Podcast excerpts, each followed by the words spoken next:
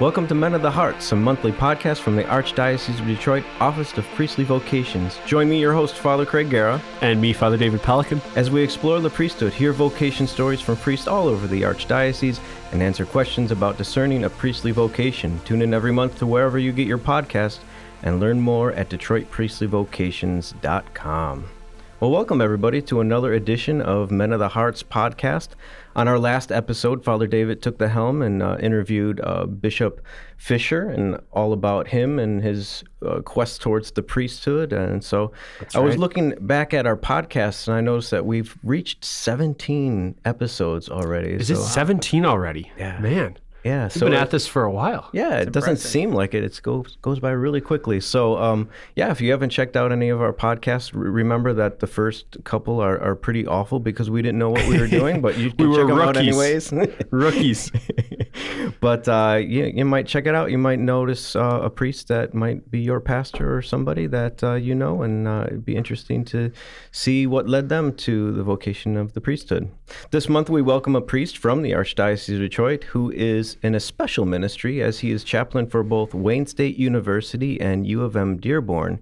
He also uh, knows Divine Child Parish well, for he was stationed there as well as his first assignment, right? First assignment. First assignment years. as well. So, Father Matthew Hood, welcome to the show. Hey, it's so great to be with you guys. I'm excited to be here. I am also an avid listener of Men of the Hearts. So Oh, wow. Awesome. So you know the format. You know what we do here. I do. I do. Is, is this the first avid listener we've had on, Father Craig? I think he's the only listener that we have on. Just don't test me on which episodes I've listened to. and Father David, how are you this fine day? Oh, doing well. Doing well. Glad to be here.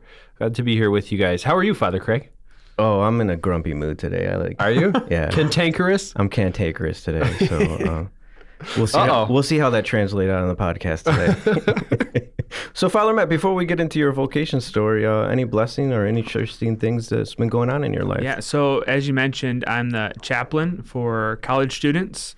Uh, there's two main campuses and a lot of other campuses that we serve. And this week is fall outreach. So all the students are coming back. The past couple days, we've been on campus, tabling, meeting new faces, and that's so exciting.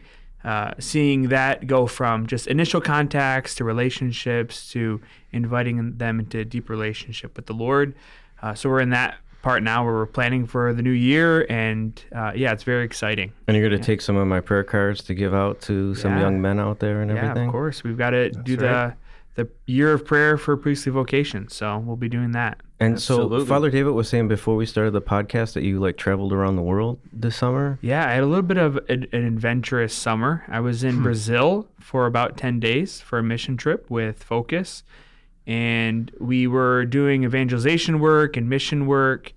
We landed like at 3 a.m. and then we came back and we, we settled in. And like 8 a.m., they took us out and we started teaching catechesis in a language we didn't know.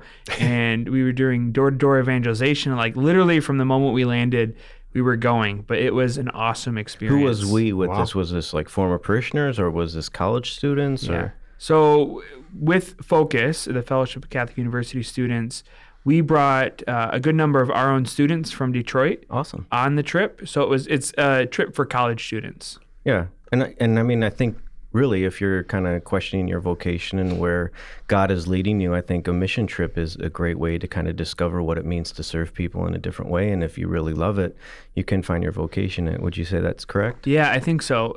It's it's an opportunity for students to really encounter the Lord in a new way, uh, to be aware that the Lord is calling that calling them to follow Him.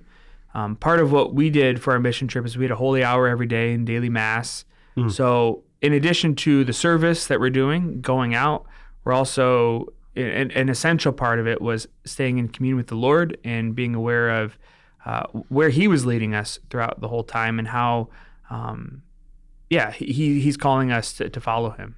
That's awesome. Mhm. That's awesome. What was the whole thing of the trip? Every time I'd go on vacation with my friends or a mission trip, there was always one thing that kind of stuck out where we kept on repeating a, a certain phrase or something funny happened, and that was the ongoing joke. Yeah, it was trying to find uh, the capybaras. Do you know what capybaras are? The world's largest rodent. the world's largest rodent. So we went to the city of uh, Petropolis, Brazil. It used to be the place where the emperor of Brazil lived. and it's known for having lots of capybaras. And the people of Brazil love capybaras. They're like gigantic guinea pigs. Okay. And Do they keep them as pets, or do they Nope. eat them, or hunt them? Or? No, they wouldn't eat them. They love them. They love capybaras and they live in the rivers. And I never saw one. The entire time we were there, I didn't see one. We'd pass by the rivers and like be glued to the sides of the bus to see if we could see them. And at the very end, uh, one of our uh, missionaries who was on the trip with us was asking uh, Saint Therese and every saint you could think of, so, so that Father Matt might be able to see a capybara. And then, like on the expressway to the airport, I saw this like huddled mass, and they told me that was a capybara. So I saw some you saw it. capybaras. Yeah, in his native environment uh, Yeah, on the side of the highway. very exciting. That's awesome. And where else did you go? Like since you were a world traveler, somewhere else? Ooh, um, I for ten days I was in uh, northern Michigan in Petoskey for another focus uh, event called Summer Projects for college students who go and do seasonal staff um, at different resort locations. And then in addition to that, they have formation, Bible studies, mass, confessions, adoration every day. Wow. So I was there for their as their chaplain. That Where would, great. where would a young great. person get information about all of this type of stuff to be a part of it? Mhm. A lot of it is getting in contact with campus ministry. Uh, all of this is through Focus, so you can go to their website to find out more about that. Yeah, let's say that like maybe someone's taken a class here or there and maybe not even at Wayne State. Can they like join the group over at, you know, where you're at? Or do you have to be at Wayne State or U of M Dearborn? Yeah. So the group that I'm the chaplain for is called Detroit Catholic Campus Ministry. And we really exist to be a hub for multiple campuses. There's some mm-hmm. campuses that are small in the area that don't have campus ministry, and those students wouldn't necessarily be able to be involved in any sort of campus ministry program. So we want to be a hub for all of them. It's really like the campus ministry for the Detroit area. We're also in Dearborn. So we have two centers one at Our Lady of the Rosary, and then another in Dearborn, the Gabriel Richard Student Center, Yeah, uh, for the students at U of M Dearborn and Henry Ford College. that's awesome. Yeah. That's really cool. So what uh, what colleges do you mostly get students from currently? Would you say? So the two main schools that we serve are U of M Dearborn and Wayne State University. Oh, very good. Uh, First question for you: uh, Do you know what the mascot was at Wayne State University before they were Warriors? Oh, I did just hear that. I was uh, talking to a priest who went to Wayne State, and he was talking about it. I can't remember what it was. A Tartar. Tartar. Was I talking to you about it? It could have been. It might have been you. Because I Yeah, am a Tartars. Wayne State grad. That is uh, The Tartars. my home school there, where I got my undergraduate for fine arts. Actually, what is a Tartar? Wow. it it was a It's the kind of sauce that you put on Yeah. like fish, you know? it was a warrior that fought the Mongols back in whatever day. I, I have no idea, but In Scotland? I have no idea. I have no idea. I think it's a skirt. But Isn't everything that like the different colors? The That's a kilt. that's a kill. I know, but the, the, the design I think is a Tartar. Maybe not. I not. will have Maybe. to look it up. yeah, Father David, how you Consult the doing? Google. I'm doing well. Moving segue from Tartars. how you doing, Father David? Doing well. Are you asking me uh, what a blessing was of the past month? I guess. Like, are you doing anything new? Like hosting any classes or anything like that? Well, yes, uh, Divine Child started school in the past couple weeks.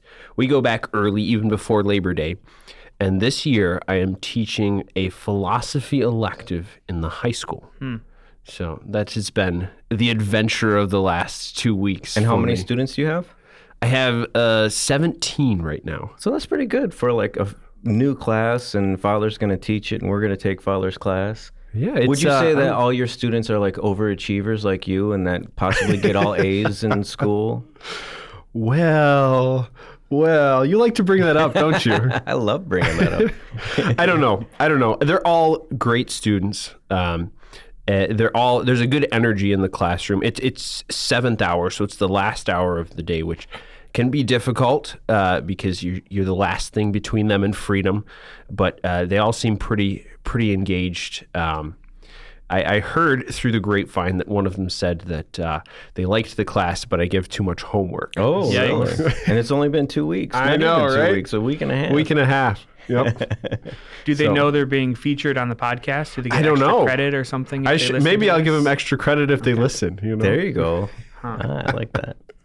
All right, all right. Well, if you listen to one of our first episodes, uh, at least the first five, we would always talk about Costco and how much we love Costco and how Father David became Mm-hmm. Yes. like the Costco king. We haven't Okay. ta- we haven't talked about Costco in a Yeah, while. We've Father gotten away David from it. became the Costco king, yes, and Yes, then all of a sudden, exactly. Father Huh. Matthew came to the rectory to have dinner one day, and he was really perturbed, saying that no way can Father David be the Costco king; that he's the Costco king; that he is Hmm. the priest. That is true.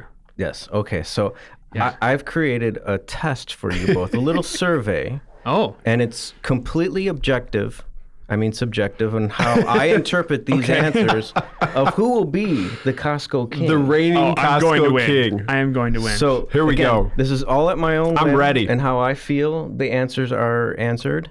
Um, so we got Father David, all A Pellican, That's me. and Father Matthew, all good. The, the hood in the other corner. all right, so there's 10 questions here, and uh, I think I know the answer to this question, what you guys are going to say, but um, I know what the correct answer is. So, Costco Italian sparkling water versus San Pellegrino, which one is better? Ooh, I'm gonna go with San Pellegrino uh, because I know my audience. if it if it has Kirkland on it, it just tastes better. Really? Yeah, if Oh. it's a Costco brand, it just tastes better. Okay, all right. Costco gas, worth the wait, or just find a regular gas station and get right in and out? Oh, it's usually about twenty five cents I- cheaper every time you go. Is it worth the wait? I mean, would you go every time? It's like a four minute wait. It moves quick. Four minutes. it is a an long efficient line. It is an efficient line. I think I agree with Father Matt on this one. Okay, so both of you would go to Costco gas station. All right. Mm-hmm, mm-hmm. Free samples, a good thing or a bad thing? Oh, one of the main reasons I go. That was the hardest part of COVID.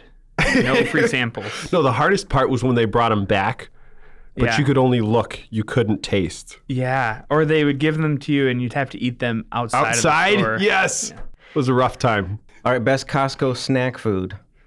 Ooh, best Costco snack food. It's not granola. So this is one of my beefs with Costco. the, the Love Crunch peanut butter chocolate granola. They only have intermittently. They rotate between like four flavors. And certain stores just never seem to have it. Yeah, A- and they always order all the other flavors more than the the best one. So But it's but it's kind of a moot point because because the best dessert from Costco is those dark chocolate covered pretzels. You know what I'm talking about? yeah, they're okay. You, you can't you can't get better than those. I feel like I would get those and just eat them all in one sitting. also, a good snack Yeah, is proves just my the, point. the peanut butter filled pretzels. Those are Oh, get down those. yes, Yeah. yes. Although I like the uh, Duke sausages, the smoked sausages, but again, they Hmm. don't have them all the time. Sometimes it's something else. So a little upset that they don't have that all the time. Well, you sort of kind of answered this question already at the beginning, but best Costco brand that's anything better than the name brand. You just think all Costco brand is better.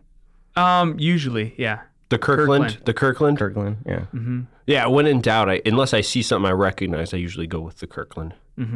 Yeah, Cur- uh, Costco makes it easy. You, you know, you go to like if people do people go to the mall or people go to like a clothing store, there's way too many options. I don't need that many options. I Even need like ju- three even things just- to pick from. Even just Meijers, they have like ten varieties of cottage cheese. Yeah, too many. It's too many options. Yeah.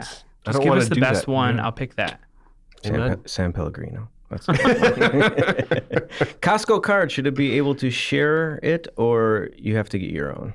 Um, you can share it with people in your house. Yeah. Yeah, you can do like a household membership. We have a business membership at Divine Child. It pays for itself so quickly. You get cash rebate on the card, and then also if you have the credit card, you get cash back on that as well. Ooh, do you have the Costco credit card? Who's the Costco king? it pays for itself. I, I there's a lot of things that we buy for campus ministry, so a, a lot of that I get at Costco. Yeah, yeah. All right. No bags, only boxes. Is that a good thing or a bad thing? Well, hmm. usually when you go to It's Costco, you buy tons of stuff, Yeah. so you need something that holds a lot of things instead of carrying like 15 different bags. And most of the stuff you buy at Costco is probably too big for a bag, anyways. Yeah, it would. So- It would. That's a good point. It would rip the bags. Yeah. When you go down a side aisle, do you leave your cart off to the side to be respectful of other shoppers, or you just try to plow through the small aisles Whoa, with your whoa, big whoa, whoa, whoa! Costco Small aisles aisles. are not There are small. they on the are sides- spacious. On the sides, they are, They not are spacious. spacious. No, no, they're they have plenty of room in the side aisles. No, you take your cart with you because you never know. Yeah. You might see something. Where all the snacks are, might they lose are it. small little aisles. Okay, those are smaller aisles, but you can't leave your cart to the side because you'll lose it. Yeah. I mean, there's no, th- there's room for two carts to easily make it past one another. yeah, no. The problem is when people leave their cart in the middle of the Yeah. aisle. That's what causes the traffic jam. Or they stand and gawk, Yeah. looking at one thing. Which it's like there's no option, so there's no reason to stand and gawk. It's just Yep. go with it. There's Pull no the trigger. Um, I will um, tally up the score and let you know at the end of the episode if you. Oh, he's gonna hold us in suspense. I suspense. feel like there's another question you need to add. I feel like the winner is clear. Well, name the question. The question is at this time, how many Costco items do you have on your person?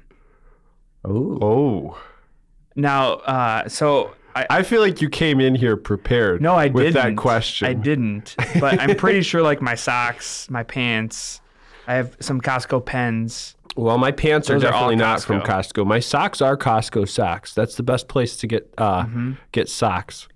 Um, but I don't have any Costco These pens. guys are Costco crazy, man. All right, well, Father Matt, um, why don't you start telling us a little bit about your vocation story and what brought you to the priesthood? Yeah, it was when I was in high school.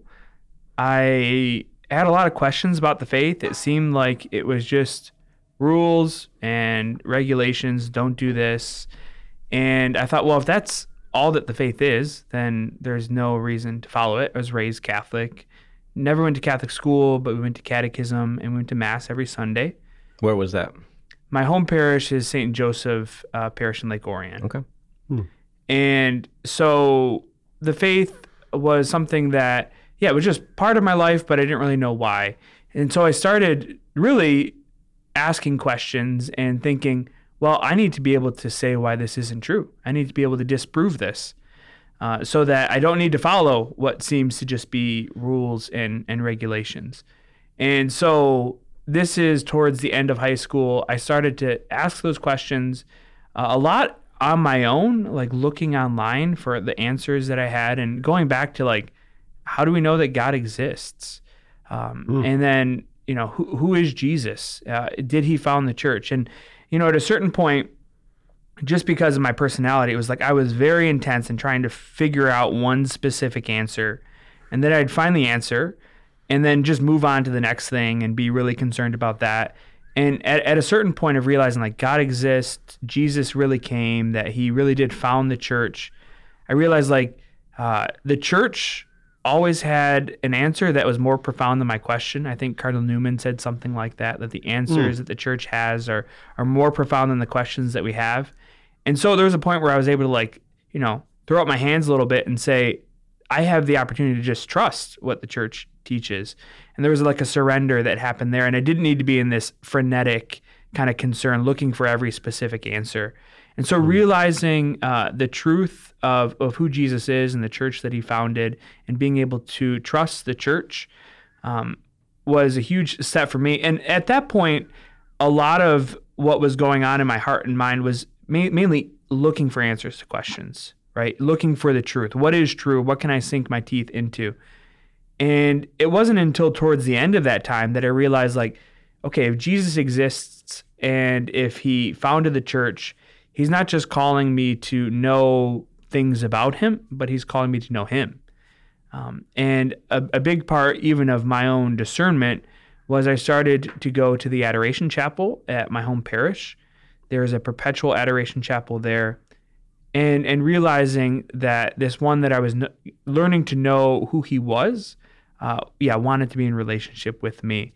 And that happened uh, primarily through the Eucharist, realizing how close Jesus is to us in the Eucharist, that the same God that created the universe is present uh, in and through uh, the, the you know the most blessed sacrament. And it was in those moments, going to the chapel and praying, that I first had that desire to to be a priest, realizing like this is such a tremendous gift Yeah, that let God. me slow your roll a little bit. Yeah. Like, let's move back a little bit because we talk about going to Eucharistic adoration if you want to try to find your vocation. So, what was it? What was going on in your prayer in front of Jesus in the Eucharist that was leading you towards not only Him but Mm-hmm. also ultimately to your vocation? Yeah, I remember that I started to learn uh, to pray with scripture, and it was a distinct moment that I remember that I was praying with Jesus, calling the disciples on the Sea of Galilee, and and something just clicked in that moment that he was calling me to follow him, to like you know throw down my nets, put out into the deep, and that he was calling me to follow him as as a priest, um, and it was something that I was like, no, thank you, Lord, not for me. Uh, maybe in like you know 20 years, if I'm not married, don't have a family, maybe I'll think about it then, but not right now. How Uh, old were you at the time? So this was towards the end of high school, 17, 18. I think I was a junior at the time. Yeah, so a little bit younger than me, but much Sure. like Father David, who Yeah. had this thought before high school was finished. Mm-hmm.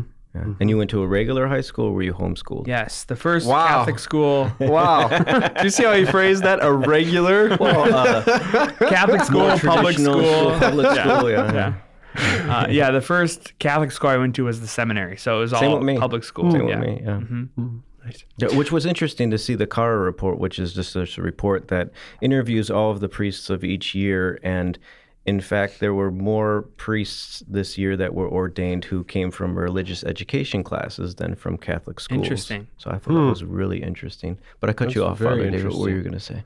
No, no, no. I was just giving you a hard time about being homeschooled. I did want to ask uh, Father Father Matt, um, as you're as a high schooler, you're starting to to pray more in adoration with Lectio Divina. Did you find that it came pretty naturally? Were there challenges to just entering into prayer? Wait, wait. You threw out a five dollar five dollar word, Lectio Divina. You want to explain that Oh, to sorry. some of our listeners? Lectio Divina. Yes, that's a uh, good point. Um, Lectio Divina is just a prayerful way of reading the scriptures.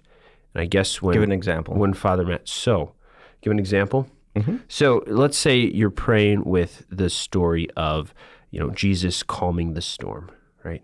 And uh, and so you, so you read the passage once, but then you're going to sit with it for a while. So maybe you read it again, and you really pay attention to something, some detail that uh, that sticks out at you. Maybe you try to imagine the scene a little bit, and you just start to wonder, like, well, how could Jesus sleep so peacefully if the storm was going on and starting to flood the boat, you know, or something else like that? And you just linger with it, and, and you let the scene kind of come alive, noticing the details. And then maybe even at a certain point you start to you start to speak to the Lord in that scene, or you, you let Him speak to you. And maybe maybe your prayer is something like, "Lord, calm my own heart the way you calmed the sea," you know, or uh, or just expressing faith in Him the way that the uh, apostles eventually did, running to Him. Um, but you just kind of you you enter into the Scripture. You maybe you imagine a little bit. You notice the details that pop out at you. You try to you try to relate to the Lord through the Scriptures. That's great. Yeah. Um, I'm assuming that's kind of what you were doing, Father Matt, as you were in the holy hours, at least to some Yeah. extent. Um, uh, was that easy? Was it challenging? I mean, I know for me as a high schooler, there were times when like sitting still to pray was incredibly challenging. Like I just wanted to do stuff or be, I'd get distracted every like five minutes or something. Yeah, that's a good question. Uh, I think generally, uh, I, I- it's hard to remember back in high school what challenges I had in prayer. so long ago. right? Probably sitting still was difficult. Uh, but part of the reality too is prayer is meant to not be complicated. Like prayer is meant to be simple. Mm. And uh, usually it's what we bring to the table that complicates things. And Mm-hmm. I just remember having some sort of guide about Lectio Divina, very similar to what you just explained. And yeah, probably not doing it all that well, but the Lord's even able to work with that too, right? Amen. Yeah. Yeah, I think if we pray, uh, the best prayer is the way in which you can pray.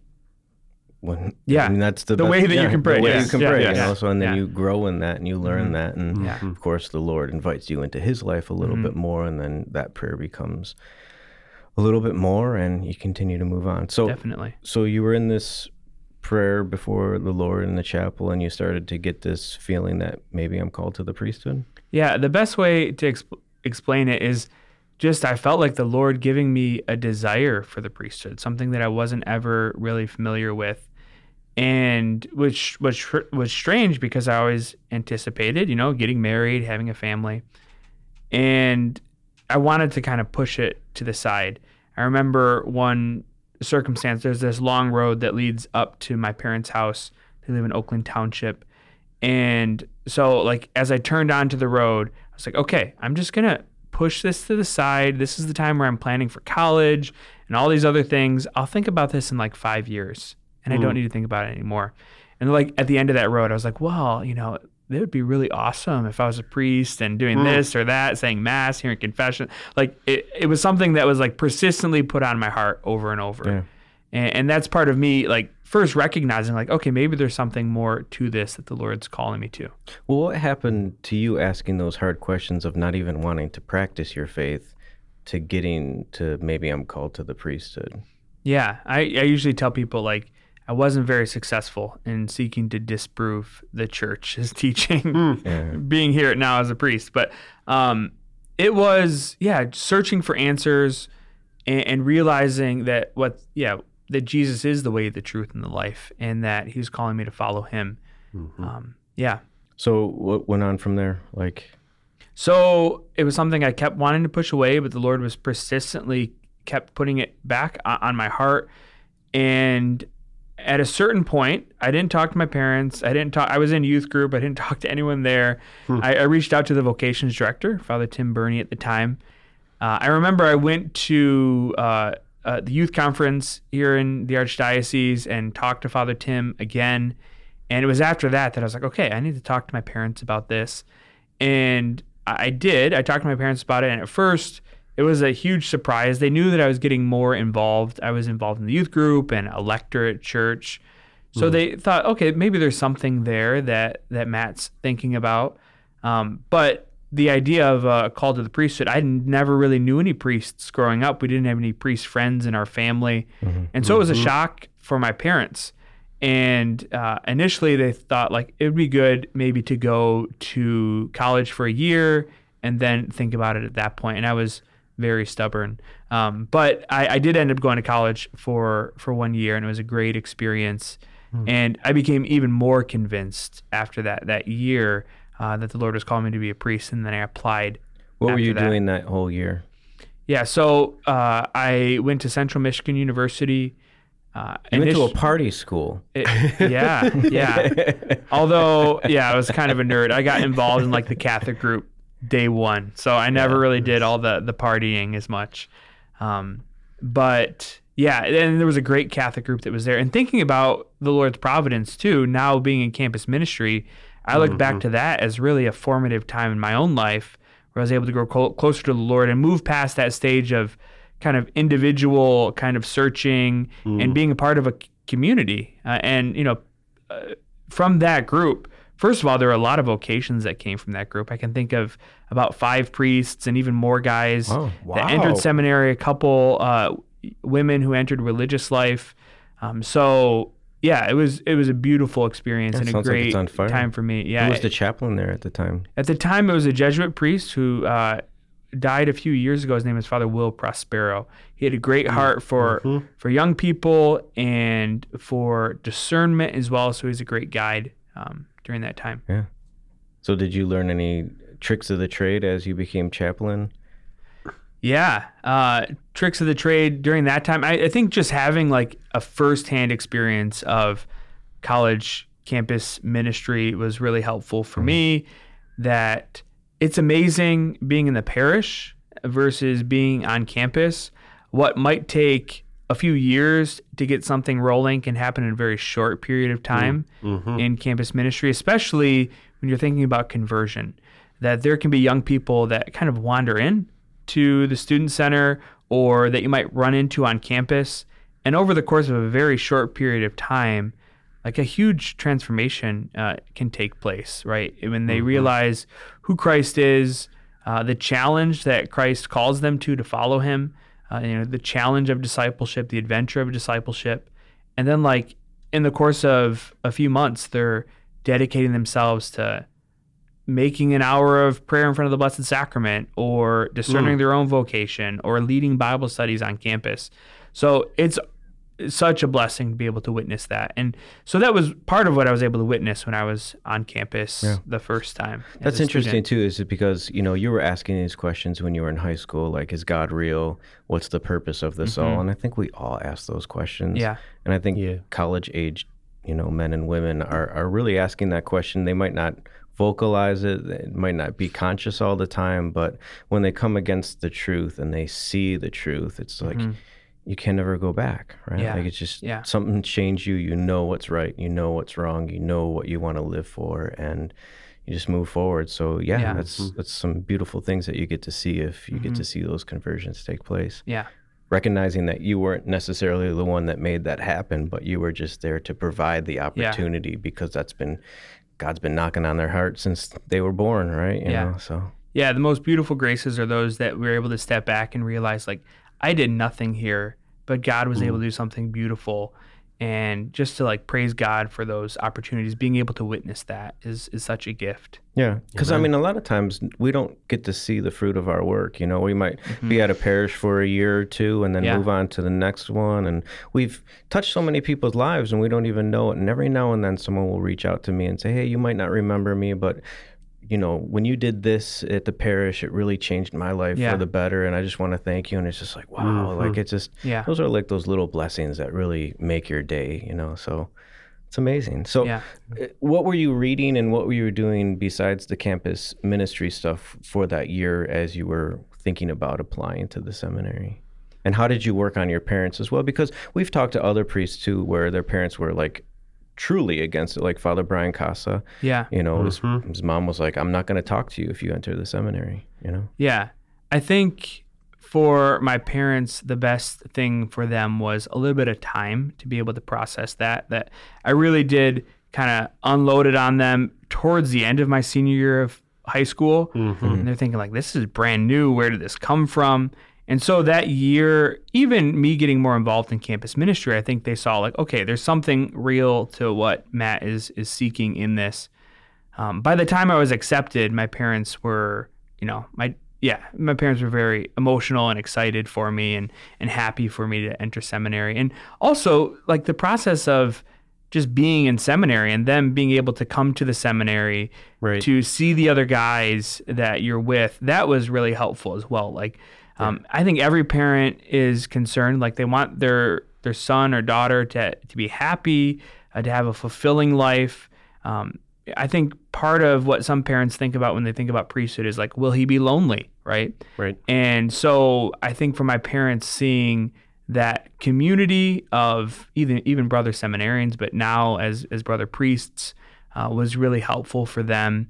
Um, that really like there's loneliness in every vocation, right? Um, Yeah. There's way more loneliness in marriage than I think there is in priesthood, um, and yeah, it's it's how how you respond to that. And uh, I think my parents seeing the joy that I had in even just discerning priesthood uh, gave them more confidence, and they're they're great supports yeah. for me and now. you bring up something really important too is this you know the fraternity of the brothers and especially as you know priests when you're ordained there's something that comes along with that that bonds you to other priests and i think uh, a lot of the newer guys uh, that have been ordained really take that to heart and just like you and father david put together uh, a, a little get together of all kind of the youngerish priests or the newly or, ordained uh, priests the, the other week, and it was just great Yeah. to see all the guys together. We came together for prayer.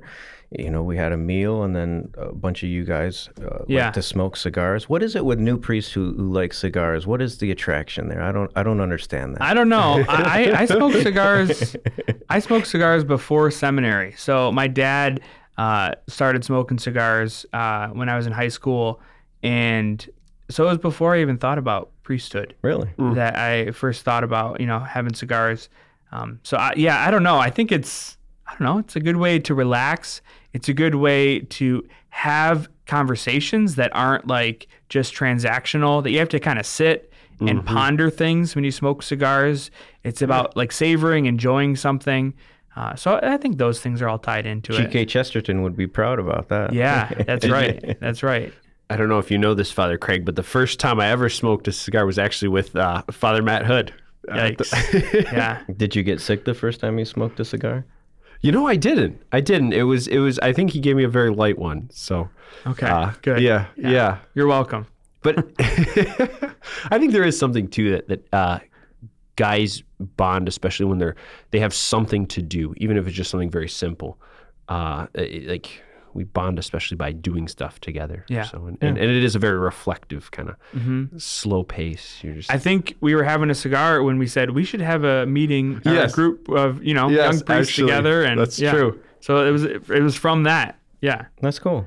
Yeah, well, the, with that group too, that we we just had like this kind of informal gathering. The idea, like in seminary, you're with guys like 24 seven, and and you Mm-hmm. really get to know each other and share life with one another. And then once you're ordained, you kind of go different directions, and it can be hard to to Yeah. meet up with people. And so, like to have an intentional time um, was really helpful. Yeah, and That's I just think it. some of the people listening don't understand that it's just not Detroit seminarians Yeah. that are at Sacred Heart. So you have guys from Lansing, from Yeah. Marquette, and even some out of state like Steubenville or something like that. So like when they scatter, you're scattering to different Mm-hmm. Yeah. states and everything like that. So it is kind of difficult to see guys, you know, in your class uh, to get together or whatever. You know, it, uh, Mm-hmm. it it takes an effort to do it. that's true. Yeah, you got to be intentional about it. We are.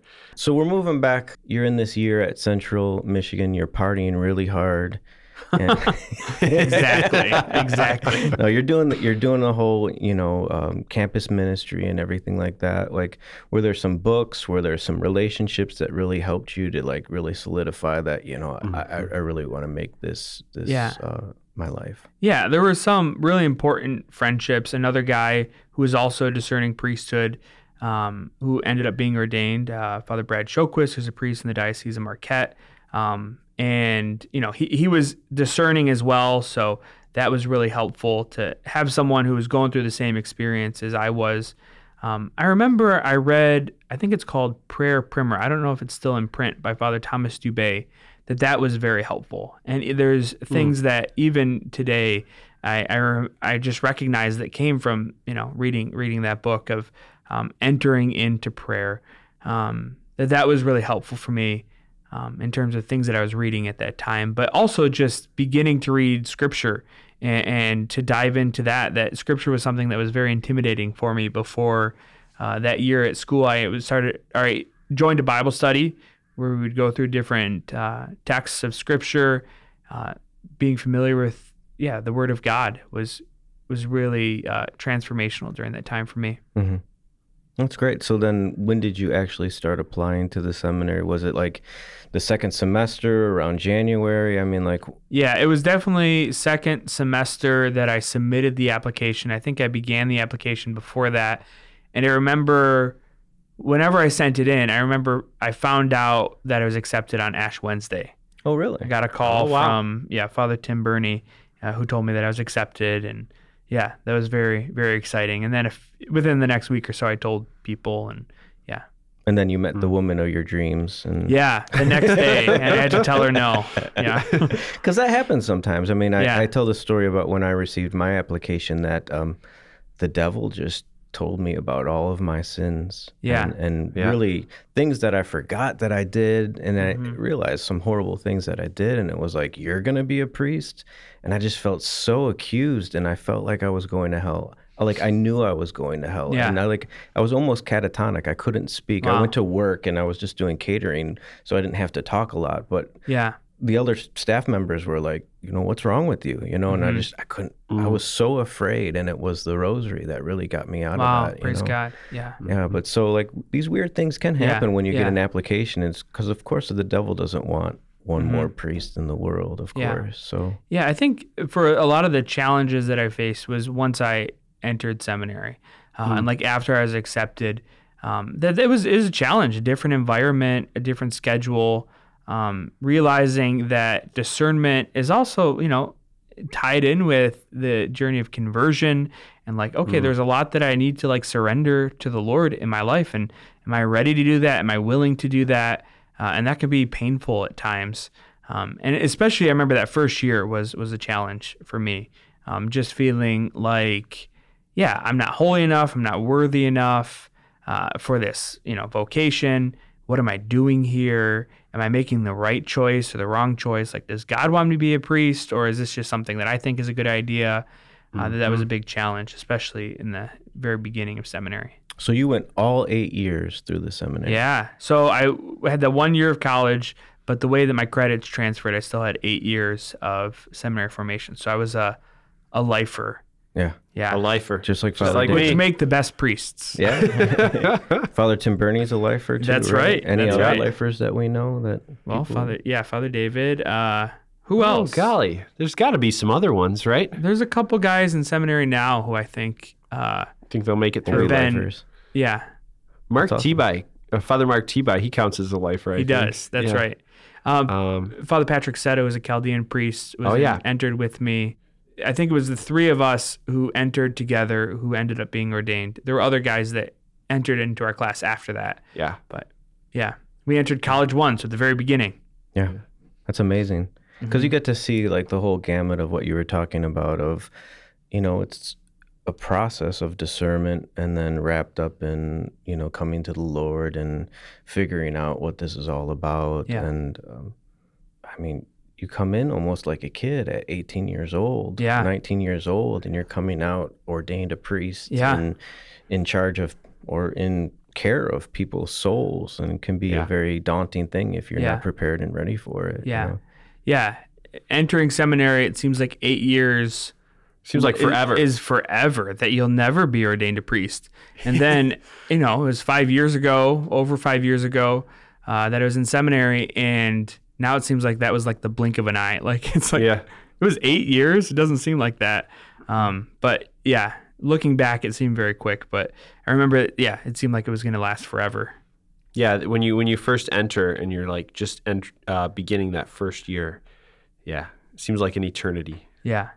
I have a vivid memory of you at St. Joe's because my brother goes there. So Okay. my nieces and nephew are there, and them getting uh, First communion or something. first communion. Yeah. I just remember this like you were a first year seminarian or something like that, or Something, yeah. something like that. I'm like, that's I see that guy in the poster, you know. and Yeah. it's just uh, you know knowing that now you're a priest. and Yeah, it's just kind of see you progress. But I just remember you sitting there waiting for mass to start. Yeah. The seminarian probably in the yeah.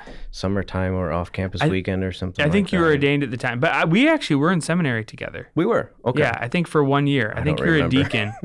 I know because I entered in 2009, 2010. Okay, yeah, You I was ordained in- ordained 2010. Yeah, yeah, Mm. uh huh. Yeah, I know. Once you're a deacon, you're like locked in. You're you're ready. You're to be ready to get out of there. There's a lot of stuff going on in that last year. Oh, too. Oh, there is. Not only yeah. are you planning your ordination and getting ready for that, but you're Yeah. taking the test for the STB from Sure. from Rome and oh, everything, and just You're at the parish every weekend. You're, Yeah. yeah. it's You're not. busy. A, yeah, it's not as much as like when you first come in and you have all this extra free time to do the different Yeah. things. So Yeah. especially I as remember- a C1, you know. Yeah. I remember looking at this the the deacons and thinking, "Wow, these guys have it all together. Yeah. These guys are like holy and yeah. How can I be like them?" Remember the same thing. The same thing. that's awesome. Yeah. So um, you know, you had a a, a regular assignment. Your first assignment was at Divine Child, correct? hmm Yeah. How was your time at Divine Child? I loved being at Divine Child. So I think you guys have probably talked about it on the podcast, but it's a pretty unique opportunity to be at a parish that has a grade school and a high school where you see people, you know, young people starting off, you know, very young and then also seeing them grow um, all the way to the point of right before they head off to college. Um, and it's a, it's a pretty large school as well. So there's always stuff to do the biggest blessing for me during my time at Divine Child was my two pastors. Um, I had the first two years, Father Jim Bilo was my pastor. He was a great mentor. In those first few years of priesthood, we were like, I feel like I didn't learn anything in seminary. In all those eight years, like Yeah, now I'm in the parish. What do I do? They never Yeah. taught me this. They never taught me what to do here. Yeah. And so he was great. He was very supportive. Um, and yeah, it's good just having a, a good spiritual father uh, during those years. And then my last year, Father Bob McCabe, who both of you live with, was my pastor. and yeah, his joy and just uh, him. I was with him when he was jumping into this, you know, new parish, and that Oh, was yeah. uh, a lot of fun. And also, I was with him for for COVID, you know, when everything shut down. So we spent a lot of time together, uh, Oh, yeah. which was with anyone else it would be a challenge, but with him it was it was a lot of fun. That's awesome. And then, how did you become chaplain? Like, what what was that whole process like? Yeah, so I knew right before COVID, part of the reality of Detroit Catholic Campus Ministry is right before COVID, there were two chaplains at Wayne State, uh, priests in a religious order, the Companions of the Cross. And then there was also a full time chaplain in Dearborn um, who was a conventual Franciscan. And so, right before COVID, for different reasons, both of the religious orders uh, they had different assignments. So there was no chaplain, and then COVID hit, and during that year there was no full time chaplain. Um, so I knew that like nobody was there, and uh, there were priests that were filling in, um, but there was no full time chaplain. I thought I would love to do that, both from my experience in campus ministry when I was at, at CMU, but also just a desire to work with college students. And so I was thinking like if if that became available, I would I would love that opportunity.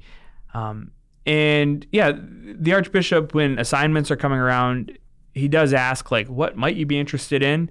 I remember saying I'd be interested in something that was more like evangelically challenging, like to be able to have real uh, ability to like be put in difficult places in trying to evangelize.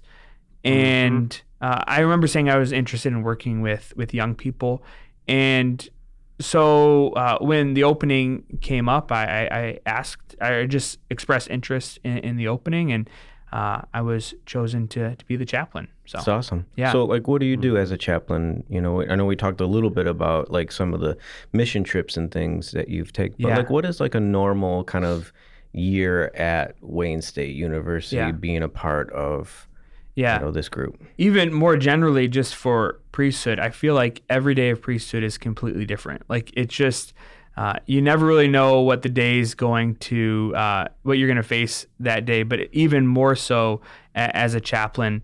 Um, a lot of it is you know there, there's day-to-day things. We have mass every day for the students. Um, we have lots of different groups and opportunities for students to get more involved. We have bible studies. Um, also working with the staff that we have in campus ministry, uh, praying every day, having a holy hour every day, and then um, one of the things that I really uh, like to do is to work with uh, students who are interested in becoming Catholic, working with RCIA, teaching RCIA. Um, but every day poses different challenges, like how can we better reach out to students, or what students are, uh, you know, what's on their hearts and minds in that moment um, and then bringing them to me as the chaplain. Uh, also, uh, a big part of being a chaplain is spiritual direction. You have students who are more uh, more set on the the recognition that the Lord has plans for their life, and they want to follow them and to be more open to Him and to His will. And so, asking for spiritual direction that's something I find you know very fruitful as as a chaplain. Um, to be able to be like a bystander and seeing the Holy Spirit work in in their life. Um, and yeah, like I said, every every day is different. And sometimes we'll go out to campus and just meet random students, or like this past uh, week, uh, tabling to meet students, um, trying to meet students where they're at, uh, and have different opportunities for them to come and and you know uh, grow in their faith or to dive a little deeper. Um, Okay, so I came to my faith in a in a different way in which it was sort of my own personal journey, right? And I was at Wayne State for four years. I think I walked into the chapel once. The priest kind of showed me around, and I didn't quite understand him. And I remember he brought me into the chapel, and we looked at the crucifix, and he, he pointed to it and goes, "Why did God do that?" And I thought to myself, "Well, you're the priest. You should tell me." I don't know. then I never went back because I just Yeah. didn't know what did they do there. Like, and Yeah. and I, I I I probably would have liked the things that they've done. So, like, what Yeah. are some of the events? What are some of the groups that Yeah. a young person can get involved in that like Yeah. can be meaningful and fun as well? Yeah. Uh, I think one of the most important parts of campus ministry is follow up. That if you have like that kind of initial encounter with a college student, you have to show enough interest that you that you- you're interested in their life and you want them to, uh, you know, take that next step. Um, one of the ways that we try and emphasize is being invited to events, but also getting involved in a Bible study. I think that can be one of the most fruitful experiences. Uh, like I said, we have focus missionaries on campus who lead those Bible studies. And really, Bible studies are not just about learning things, but it's about um, really entering into the Christian life. Like relationships as well are an important part of Bible studies. Like you bring all of yourself uh, and an opportunity to talk about the challenges in your own heart and mind, um, your own questions that you have about faith, i with a group that's supportive and is willing to walk with you in that. That I think is one of the most important first steps for college students. And then, like I said, the other events that we have every Sunday we have uh, we have mass, and then we have our Sunday supper after mass. It's a great big community event for lots of students to come. And throughout the week we have different sorts of events. We have a college night every other Thursday night, uh, where it's planned by the students, an opportunity for formation, for praise and worship, um, for adoration of the Blessed Sacrament, um, and then other kind of small group opportunities. We also uh, you know, recognize it's important to have opportunities for service as well. That Christ doesn't just call us to, uh, yeah, to, to know, know about him, but to, to respond to the call that he gives us. So we have service opportunities as well for students to share the love that we've received with others, especially those in most need. Like what? Like what do you do? Um, some of the opportunities that we had last year were through St. Aloysius Parish, which is one of the parishes that's downtown. Uh, they have a backpack ministry where they walk out, meet people on the streets, have conversations with them, talk with them, pray with them. They have some supplies and food and resources that they connect people with, but it's like making contacts with people and uh, helping them to know that they are cared about and loved and respected, and to rec- there are other people who recognize their dignity. Uh, that's one of the, the big things that we've been doing. Yeah, sounds awesome. hmm Nice. Yeah. So, what time's this Sunday evening mass? If somebody wants to, wants Yeah. to come and join you for mass and, and, and dinner afterwards. Yeah, if there's doesn't any want, doesn't want to get up early on Sunday. Yeah, if there's any college students at any of those universities, Wayne State, U of M Dearborn, College of Creative Studies, Henry Ford College, or even the surrounding places that's looking for a community to get involved in, it's our 5:30 p.m. mass at Our Lady of the Rosary Church. It's on Woodward and I-94. You've probably seen it if you're from the Detroit area. It's when you drive by on I-94 and you see the big uh, the church with the big gold statue of Mary on top. That's Our Lady of the Rosary. And then immediately following the Mass, we have our Sunday supper. Uh, in what was the, the rectory where priests used to live. Now it's designated just for students. So it's a place for students to go throughout the day uh, to have opportunity. We have a little chapel there Yeah, as it's well. amazing. So that's where you had the party for the newer priests, right? Yeah, And so yeah. I got to see it before it was that and what it is now. Yeah. And not only that, you guys fixed up the parish a lot too. I mean, like you got in some new paint on the walls and Yeah. some statues and different things like that. So like to come into that rectory and to see like each room for like, oh, you can have a meal here. You've got a coffee station. Yeah. You got rooms to talk upstairs. They have TV rooms with, you know, a number of couches and things like that. I mean, looks like a really cool place to just hang out and, Yeah. you know. Yeah, we have students stop by throughout the day, like just looking for a quiet place to study on campus. Also, if students want to park at the parish or at the church, they can because you have to pay for parking on campus. So it's like a 10 minute walk to campus. So that's a benefit. Um, yeah, and just to like be with other people, you know? Yeah. So, what would you tell? I'm sorry. What would you tell uh, a young person right now, a young man, let's say, who is thinking about the priesthood, especially in this day and age? something that would be very helpful. There's lots of things that I would probably, and you know, there's working with young people, uh, working with college students. It's like a normal thing to to think about priesthood. Um, so it's a conversation that you know happens very often. Um, but I think one of the important things that you might not initially think of, you think of prayer, you think of asking the Lord for for guidance and uh, deeper understanding of your own vocation. One thing that I think is very helpful, especially in kind of this day and age, is finding uh, a priest as a spiritual director uh, to be able to guide you. Like um, with you know, we live in an age of distraction where constantly, uh, um, you know, things are being thrown at young people either online or socially. Like to be able to have an opportunity to have someone else to be able to talk to about what's going on in, in their own heart who has familiarity with the spiritual life, um, to have a priest that you can be able to speak to, I think is is very helpful. Yeah. Um, because there is just so much being thrown at you know young Mhm. people. Uh, that spiritual direction, I think, would be a great opportunity if a guy thought, hmm, maybe, uh, maybe God could be calling me to be a priest, or I've never really thought of that. What might be the next step?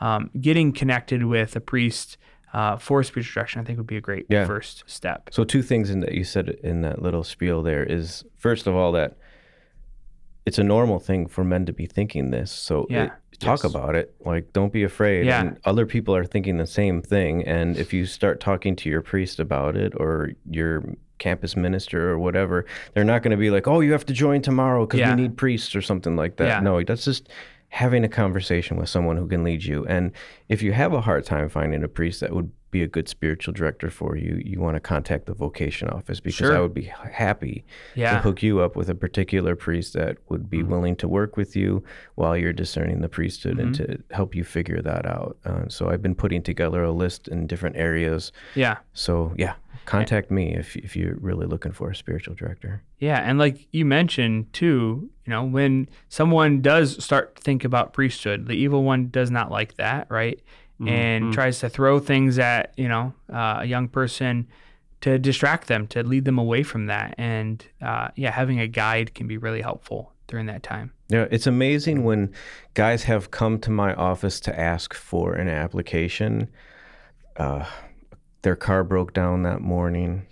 Um, Yeah. They got called in from work that it was an emergency and they had to come into work and they Yeah. didn't know if they could make it. So all these different weird little things would happen that Yeah. are not just coincidences. That happened to me. My car broke down. Yeah. I met with Father Tim Birney. Uh, we went to a restaurant, and the last time my car ever started was when I went home from that meeting. so, yeah, it got me there and got me back, which was good enough. But then it died after that. So, yeah. But to remember also too is that yeah, we might be waging a war against darkness and principalities, but we have the God of light that is Yep. more powerful than anything because evil is just the absence of good. It's not Yeah. a positive thing and mm. God is positive. Amen. You know, amen to that. Like we might have a target on our back if if we're thinking about a certain vocation, but God will give us the grace to overcome that always. Mhm. So never be afraid to accept your vocation because God will supply the need that we need. yeah. And I would say, like, I don't know, young guys, if there is even a small desire uh, for priesthood, like, pursue that. That's something that doesn't happen very often in the hearts of young people. And, um, you know, God, God speaks to us in silence and often in those quiet desires of our hearts. And, and to pay attention to that, like, something beautiful uh, could be happening in, in your heart in those moments. I think, like myself, I thought, okay, Lord, if you're calling me to priesthood, I'll push it off to a much later time, later date. Um, but really, another important kind of piece of advice is like the best place to discern priesthood is the seminary, right? That you can only discern priesthood so much uh, outside of seminary. Um, and the seminary is a place for discernment. Yeah. Yes. And not to Yes. scare anybody, but like, you know, I mean, sometimes we can miss our opportunity. And I had Yeah. uh, conversations with guys in their 60s. And, Yeah. you know, if it was a different life, I wish I would have made that sacrifice when I was younger or something like that. And there's that regret that they have. And, you know, we're always told that we can do anything and be anything we want, no matter what, if we Mhm. if we just want it. And you know, sometimes we can miss those opportunities. Yeah. So, start young. If if you're thinking about what God is calling you to do, you know, start now. Start Yeah. praying. Yeah. To hear the Master speak. Amen. Anything uh, you want to share, Father David, with that, any of that? Amen to all that. Talking to priests was hugely helpful for me as well. So I, I recommend that as well. Yeah. Maybe that could be something that the next time you have, you know, your young priest group get together or something, we can invite some young men to that just to see Yeah. how normal hanging out with some young priests is. For you know, sure. Like, for sure. of course, I think you bought Costco brand water, right? And did you buy Yeah. Costco brand bratwursts as well? Oh, yeah. They were, yeah, uh-huh. All the supplies. and they were delicious. So weren't to bring that first full circle, I think you know what, Father David, I love you, but I think Father Matt was more honest with his No. question, answers and Wow. and No. had questions himself. I think Father Matthew is the Costco king. Wow, thank you so much. I- oh my goodness. I hereby crown you thank the you. priest who is the Costco king. Also, Fa- Father David owes his love of Costco to me. That I was at Divine Child before him, and we had I had the the membership, and I said this should pass on after I leave. And I think I told you you should sh- shop at Costco. He does have a point there. He does have a point Wait, wait, there. you He- never he shopped not- at Costco before Father Matthew told you about it? Well, now I wouldn't go quite that far. I wouldn't go quite that far. I inspire my a new my, fervor. my love of Costco deepened when I was at Divine Child, but I don't think you you could take credit for introducing me to cigars. But Costco samples were something that was a, a love of my heart far before Divine Child. oh, okay, okay. Oh, ouch, Father Craig. I'm gonna walk away in shame today. Just you could walk away, but just don't walk away mad, right? awesome. Oh, Father Matt, you know, anything else that you want to share with, uh, you know, what's on your heart or if the Lord's calling you to say anything right now? I don't want to cut you off on anything and just make sure that you have uh, Yeah, you no, the platform here. Yeah, just for young men who might have any, even a small desire to think about priesthood, to have courage, to you know not be afraid uh, that you know something. Yeah, the Lord is might be doing something really beautiful in that, and to to really seek that, um, and to not just draw back or try and push it off. Um, what the Archbishop says often is like there's not a problem of the Lord calling; it's a problem of people hearing His call and yeah to pay attention to that and and respond with courage because it's where the lord is calling you in your life where you'll be most fulfilled and most happy um, and so yeah don't run from that Amen. And it comes with sacrifice, and that's okay. When we make Yeah. a commitment, that's what being a man is all about, yeah right? Mm-hmm. It's awesome. praise god Well, Father Matt, thank you for being here today. It was really wonderful to Thanks talk about your having me. vocation story and being a chaplain and yeah learning a little bit more about Costco, things I didn't even know about with Costco. yeah likewise. adventure Great, Would great you- having you, Father Matt. Yeah, would you like to lead us out in prayer? in the father son holy spirit amen Amen. Lord, we ask you to uh, send forth laborers into the harvest, that we come before you seeking your grace and your mercy, uh, and recognizing uh, the need here in the Archdiocese for priests. And we, we turn to you, trusting in your goodness, and we place all of our confidences in your hand. We, we entrust ourselves to Our Lady, the Mother of Priests, that she might intercede in a particular way for, for this particular desire um, and that she might inspire and protect the hearts of young men who are thinking about priesthood. We ask all of this in your name, Lord, for you are God forever and ever. Amen. Amen. Father, Son, Holy Spirit. Amen. You've been listening to Men of the Hearts, a monthly podcast from the Archdiocese of Detroit Office of Priestly Vocations. Join me every episode, Father Craig Giera, and Me, Father David Pellican. as we explore the priesthood, hear vocation stories from priests all over the Archdiocese, and answer questions about discerning a priestly vocation. Tune in every month to wherever you get your podcasts and learn more at DetroitPriestlyVocations.com.